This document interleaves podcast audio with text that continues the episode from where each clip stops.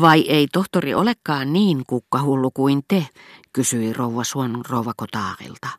Voi voi, mieheni on kuin tarun viisas, hän noudattaa kohtuutta kaikessa. Tai ei, on hänellä sentään yksi intohimo.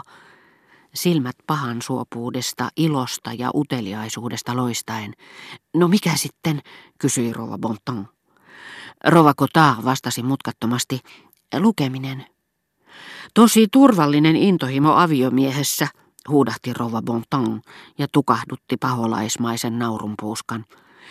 Kuulkaa, kun tohtori on syventynyt johonkin kirjaan, se on jotakin se.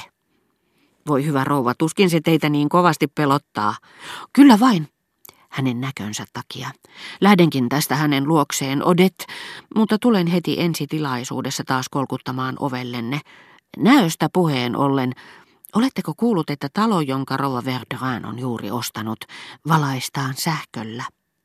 Uutinen ei ole peräisin tavanomaisista lähteistäni, vaan vallan viralliselta taholta, asentaja itse.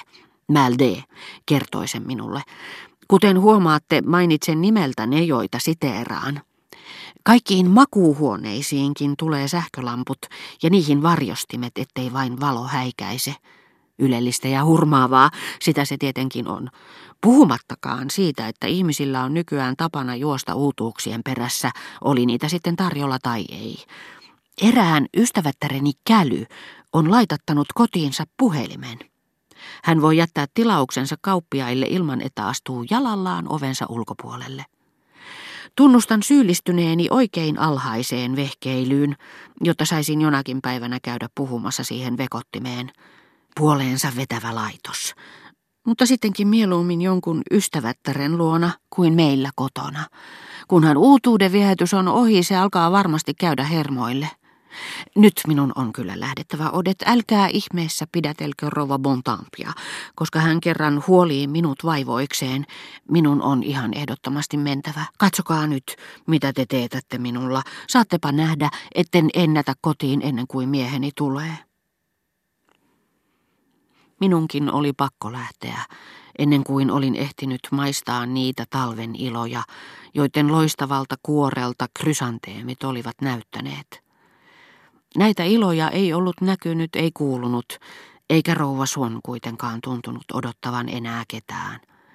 Hän antoi palvelijoiden korjata pois teekupit, niin kuin olisi ilmoittanut sulkemisaika, ja sanoi lopulta minullekin, täytyykö teidän tosiaankin lähteä. Näkemiin sitten, goodbye.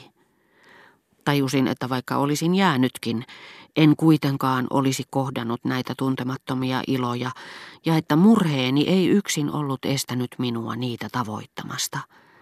Ehkä ne eivät sijainneetkaan tämän aina niin nopeasti lähtöhetkeen johtavien tuntien kulkeman reitin varrella, vaan jollakin tuntemattomalla sivutiellä, jonka kohdalla minun olisi pitänyt kääntyä.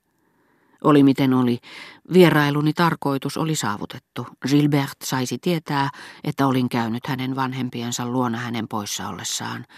Ja että olin siellä, niin kuin rouva Cotard oli innoissaan toistellut, valloittanut rouva Verderäänin välittömästi ja suoralta kädeltä.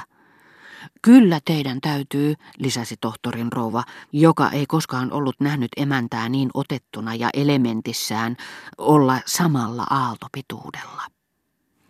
Hän saisi tietää, että olin puhunut hänestä asiaan kuuluvalla hellyydellä, mutta ettei minusta voinut sanoa, etten pystynyt elämään, ellei me tavanneet toisiamme, sillä pidin uskoa siihen, etten pysyisi hänen viime aikoina seurassani osoittaneen ikävystymisen perimmäisenä syynä. Olin sanonut rouva Suonnille, etten enää voinut tavata Gilbertteä. Olin sanonut sen ikään kuin olisin lopullisesti päättänyt, etten enää näkisi häntä. Ja kirje, jonka kohta lähettäisin Gilbertelle, kirjoitettaisiin samaan sävyyn. Mutta itselleni ehdotin rohkaisumielessä vain ehdottomasti viimeistä ja lyhytaikaista, vain muutaman päivän kestävää koettelemusta. Ajattelin, tämä on viimeinen kerta, kun kieltäydyn hänen ehdottamastaan tapaamisesta. Seuraavalla kerralla vastaan myöntävästi. Jotta minun olisi helpompi tehdä erosta totta, en ajatellut sitä lopullisena, mutta tunsin kyllä sen sitä olevan. Tammikuun ensimmäinen oli minulle sinä vuonna erityisen tuskallinen päivä. Kaikki merkki- ja vuosipäivät ovat tietenkin tuskallisia sille, joka on onneton. Mutta jos kysymyksessä on esimerkiksi rakkaan ihmisen menetys, kärsimys kasvaa yksinomaan menneisyyden ja nykyisyyden välisestä kärjistyneestä erosta. Omalla kohdallani siihen liittyi myös sanaton toivomus, että Gilbert oli halunnut jättää ensiaskeleet minun aloitekykyni varaan, ja todettuaan, etten ollut niitä ottanut, oli odottanut vain tammikuun ensimmäisen tarjoamaa tekosyytä kirjoittaakseen, mikä teidän on, minähän rakastan teitä, tulkaa niin puhumme kerrankin asiat selviksi, en voi elää ellen saa tavata teitä. Jo vuoden viimeisinä päivinä tällainen kirje tuntui minusta todennäköiseltä. Ehkä se ei ollut sitä, mutta jotta sitä sellaisena pitäisimme, ei muuta tarvita kuin että haluamme ja tarvitsemme sitä. Sotilas uskoo lujasti, että hänelle on suotu tietty, loputtomasti pitkitettävissä oleva armonaika, ennen kuin hän kaatuu. Varas, ennen kuin joutuu kiinni. Ihmiset yleensä, ennen kuin heidän on kuoltava. Kas siinä taikakalu, joka suojelee yksilöitä ja joskus kokonaisia kansoja, ei suinkaan vaaralta, vaan vaaran pelolta. Itse asiassa uskolta vaaran olemassaoloon, niin että he tietyissä olosuhteissa voivat suhtautua siihen rohkeasti, olematta silti rohkeita.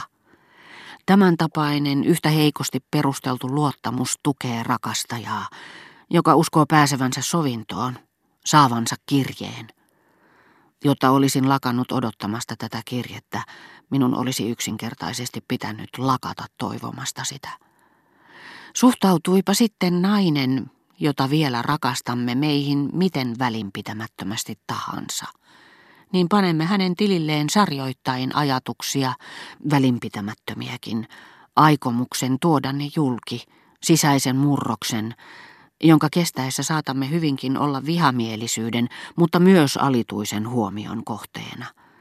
Jotta olisin voinut kuvitella, mitä Gilberten mielessä todella tapahtui, minun olisi yksinkertaisesti pitänyt kyetä tuntemaan etukäteen jo sinä uuden vuoden päivänä samalla tavalla kuin jonakin tulevien vuosien uuden vuoden päivänä, jolloin Gilberten huomaavaisuus tai vaitiolo tai hellyys tai kylmäkiskoisuus – liukuisivat ohitseni kutakuinkin huomaamattomasti, ja jolloin en yrittäisi, eikä mieleeni juolahtaisikaan yrittää löytää ratkaisua ongelmille, jotka olisivat lakanneet askarruttamasta minua. Rakastaessamme rakkaus on liian suuri, voidakseen sisältyä meihin kokonaisuudessaan.